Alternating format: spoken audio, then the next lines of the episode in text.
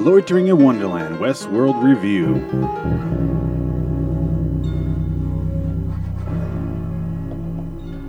Hello, citizens. Welcome to LIW Westworld Review, episode 18 for 206 Phase Space, which sounds like a badass space movie. Like a like a badass meaning like a really cheesy direct to VHS 1987 space movie with with uh, cardboard sets and lots of uh, plastic guns that shoot out terrible looking uh, lasers. Everybody chases themselves around, chases each other around in like uh, full one color uniforms. And the red guys are the bad guys, and the guys in white are the good guys. That's how you know. And they got different color lasers for some reason. You, it's it's always like that. Anyway, cowboy shit. Who cares? Good and bad. We get it. Um, let's talk about the episode. Uh, it's been I'm trying to catch up with this ep- this season here. Finally, finish it off. It's episode 206. We're almost there. Um, it's the second half of the season. Um, we begin here with that's just a non sequitur, but we begin here with uh, Dolores and Bernard. They're talking, and we've already seen a thousand scenes with Lawrence and Bernard talking, and Bernard's like, "No, no, Dolores, it's it's actually this. Like this is what's going on, and and this is what you're supposed to say, and this is this is this." He's like tinkering with her. We see that a lot. Well, it's technically Arnold, I guess, but Bernard Arnold, same thing, essentially. One's a robot though. But anyway, uh, and then we realize, oh, she's training him. She's like messing with his mind, trying to tinker with him. She's like, no, Bernard. Da, da, da, da, da. Da, da, da, da, da, da, da, da. And he's like, what? What? He doesn't know what's going on. Uh, we don't know what's going on. It's just a little scene there. Uh, cuts to Dolores. She's playing piano. She's probably playing like Rage Against, Rage Against Machine on piano for some fucking reason. Some some new song, newish song. New meaning 20 years old. Rage Against Machine. Would I choose that band? Just a weird weird thing to throw out there. But she's playing a song on the piano. Teddy walks in. If you remember at the end of the last episode, he was getting a reset, even though the tech guys are like, we don't know if we should do that. We might not come back, right? But they do it anyway. Teddy comes in and he's all like, brown, wow. He comes in, he's like, hey, how you doing? And he starts, they start questioning these two lab guys about where Peter is. And they're like, we don't know where Peter is. We don't know. We have no idea. We cannot find him. Everybody's looking for him. We can't fucking find him. Our boss did not tell him where he, tell us where he is. And Teddy gets mad and shoots him. And so Teddy is not afraid of murder anymore. If you remember, Teddy's old brain used to be a, a severe murderer. He killed a bunch of fucking people. But now he's like super good guy, gung ho, can't hurt anybody. And now he's back to that. He's back. He, he did a, another 180. He's back to where he was. He did 360 essentially. So he, we have that to deal with here. I'm still waiting to see how that turns out. If he's going to end up being like even worse than Dolores is right now, because they said Otherwise, otherwise, I, I still haven't finished the season. By the way, I've only seen up to 208. I haven't seen the last two episodes, so I'm still curious on where they're going to go with Teddy. Because otherwise, why set it up that he? We don't know how is this is to how his brain's to handle this. It might fuck him up for good. And I'm like, oh, they better be going with somewhere with this because this show's pretty good about setting things up and actually finishing. Unlike some other shows, I don't want to mention that I review, but I'm curious, especially with the whole Peter tracking down thing which sounds like a different thing. But they're tracking down Peter, and I'm like, yeah, where's this to go? I know where this goes now, and I'm not happy about it because I've seen what happens with it. But at this point, when I was watching 206, I'm like, where's this going with Peter? I, he's my, I, I have been unashamedly, un, whatever that word, unashamed of how much in love I am with that actor and how good he is in this show, and he's barely fucking in it. And it's really like bugging me that he's barely in it at all. So I'm like, any chance they have Peter Abernathy on, I'm like, yes, here he is. Let's let's see some Peter scenes, which is again a different thing. But I'm like, yes, okay, they're setting it up. Peter's gonna pay off. He is Peter's like the secret here. They keep hinting at it, and it's becoming very, very obvious that Peter is this key, whatever they're looking for. Whatever they're talking about with like you know Delos, the company is tracking people. It appears that it is in Peter's brain that's setting up, and I was becoming clear. It was becoming clear to me, like in the last couple episodes, that that's what's that's what's happening. That's the point of this is, and they follow through here in a moment.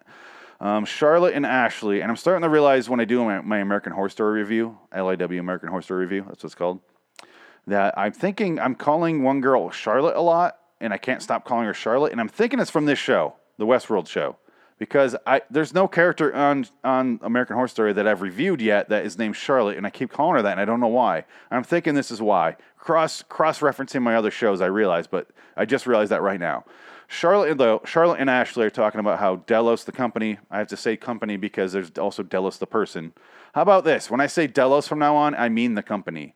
If I mean the man, I'll say Mr. Delos. How about that? I'll save myself some some phrasing. Uh, Delos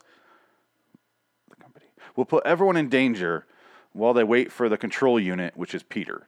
And I'm, assuming it's Peter. I don't think they say it's Peter.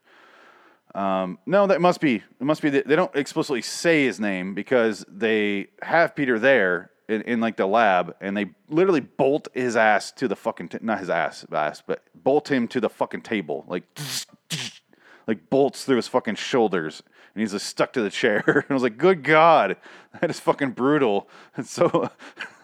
like even though you know it's a robot, you're still seeing a bolt go through a guy's shoulder blade. It's fucking brutal.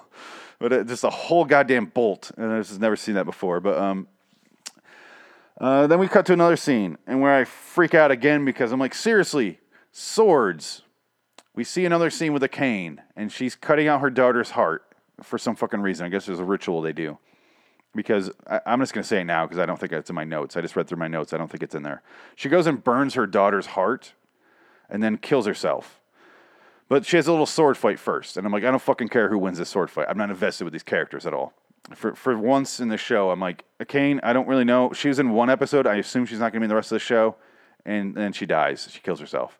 But I was like, swords. I, again, I'm going to bring it up. Shogun World. I don't understand the point of it because a sword. Uh, okay, let me backtrack. Westworld. They have bullets that aren't real bullets. So when they hit you, it's like a a metal paintball kind of where it doesn't it doesn't go into your skin. But when it hits the robots it's kind of like a and it goes into them so it's not like a real bullet but it's got like the simulation of a real bullet right? You get that? Right? Makes sense? I, that makes sense to me. It's it works on robots not on people. A fucking sword on the other hand is a fucking sword.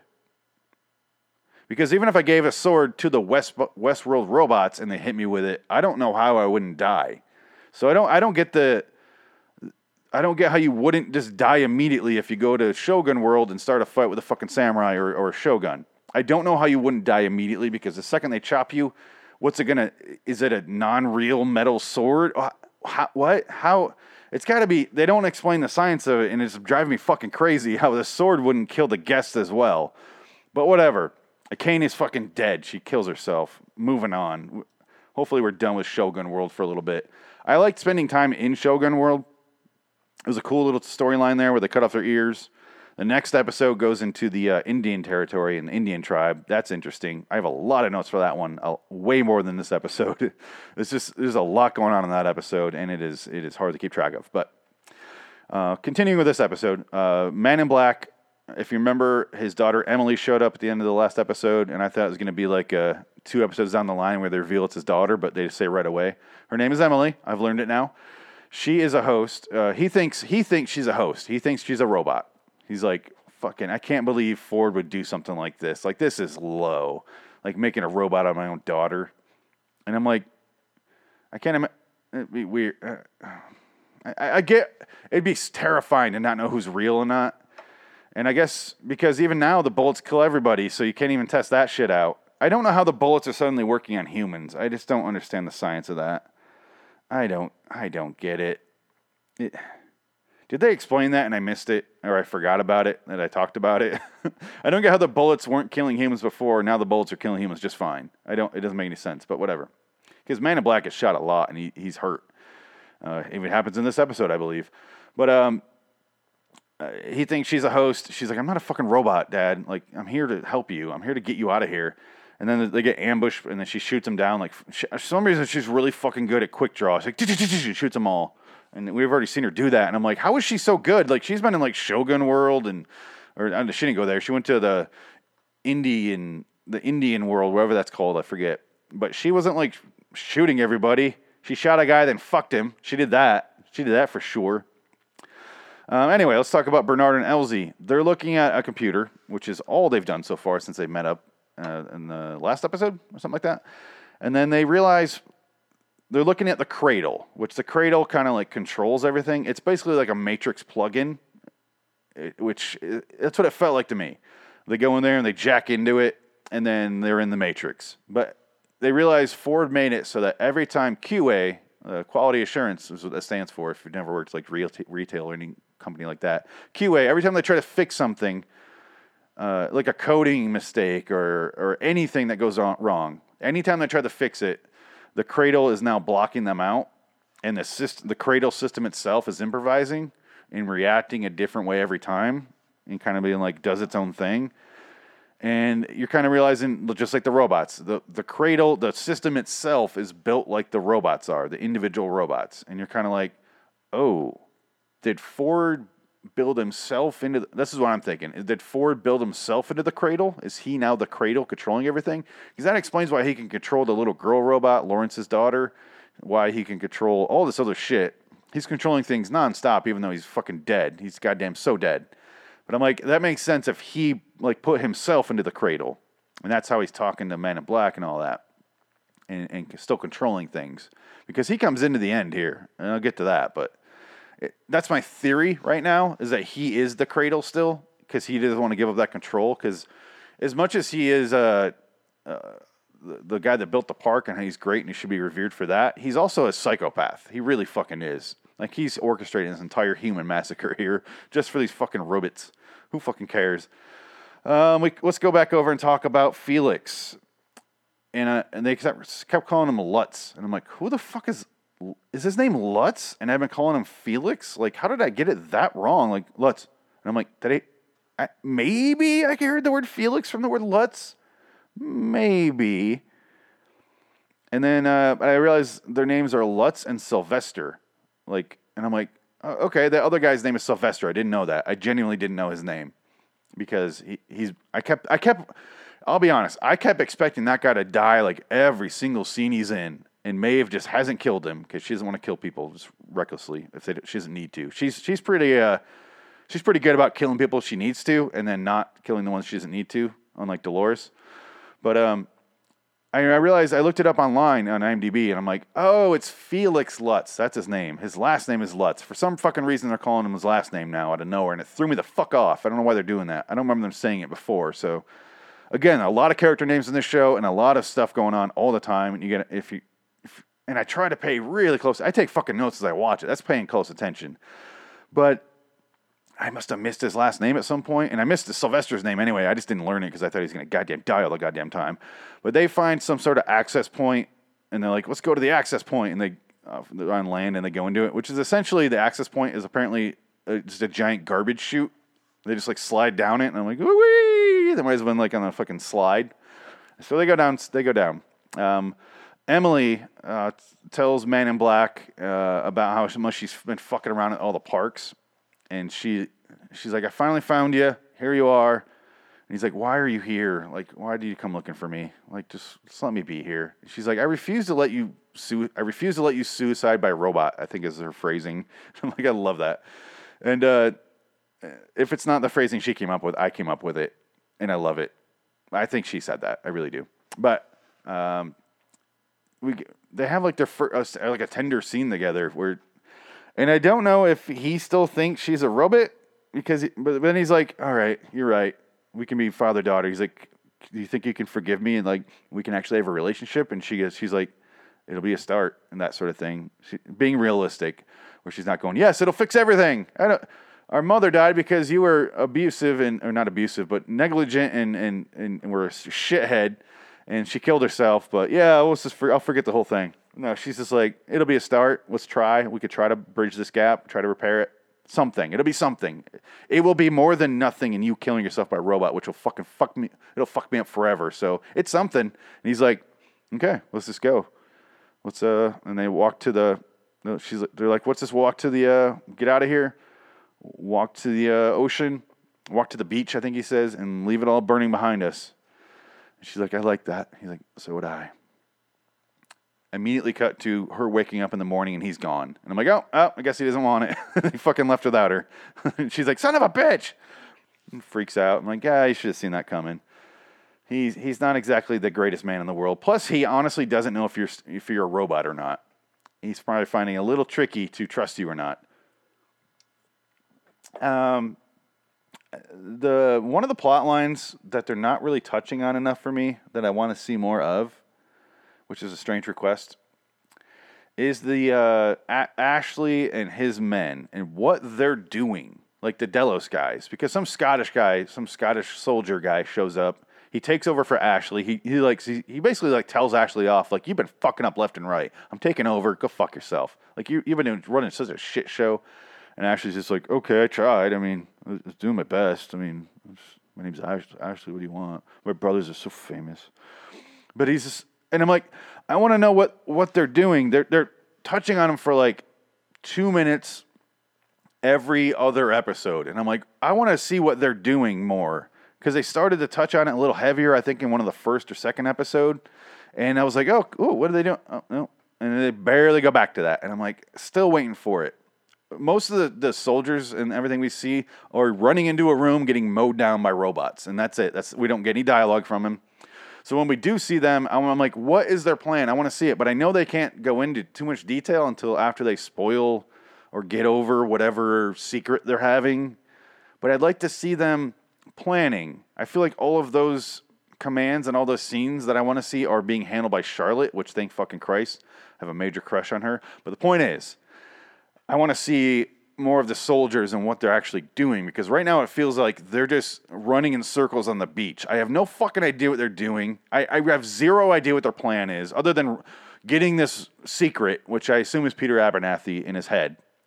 Other than that, I don't know what they're doing, what their plan is, how they're going to execute this plan, what the fuck they're doing, and they're just they're constantly just walking like with a brisk pace back and forth talking about commands and how other people are fucking up. And i'm like what are you doing? What what is the goal? I know the goal but how are you gonna how are you gonna achieve this goal?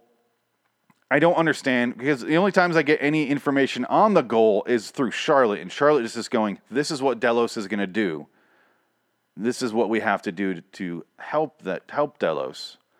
But it's not handled by the soldiers because if if Charlotte's going to do all that, I'm fine with that. Don't show the soldiers at all, ever. I just, I don't know why they're two separate things unless Charlotte's working against them.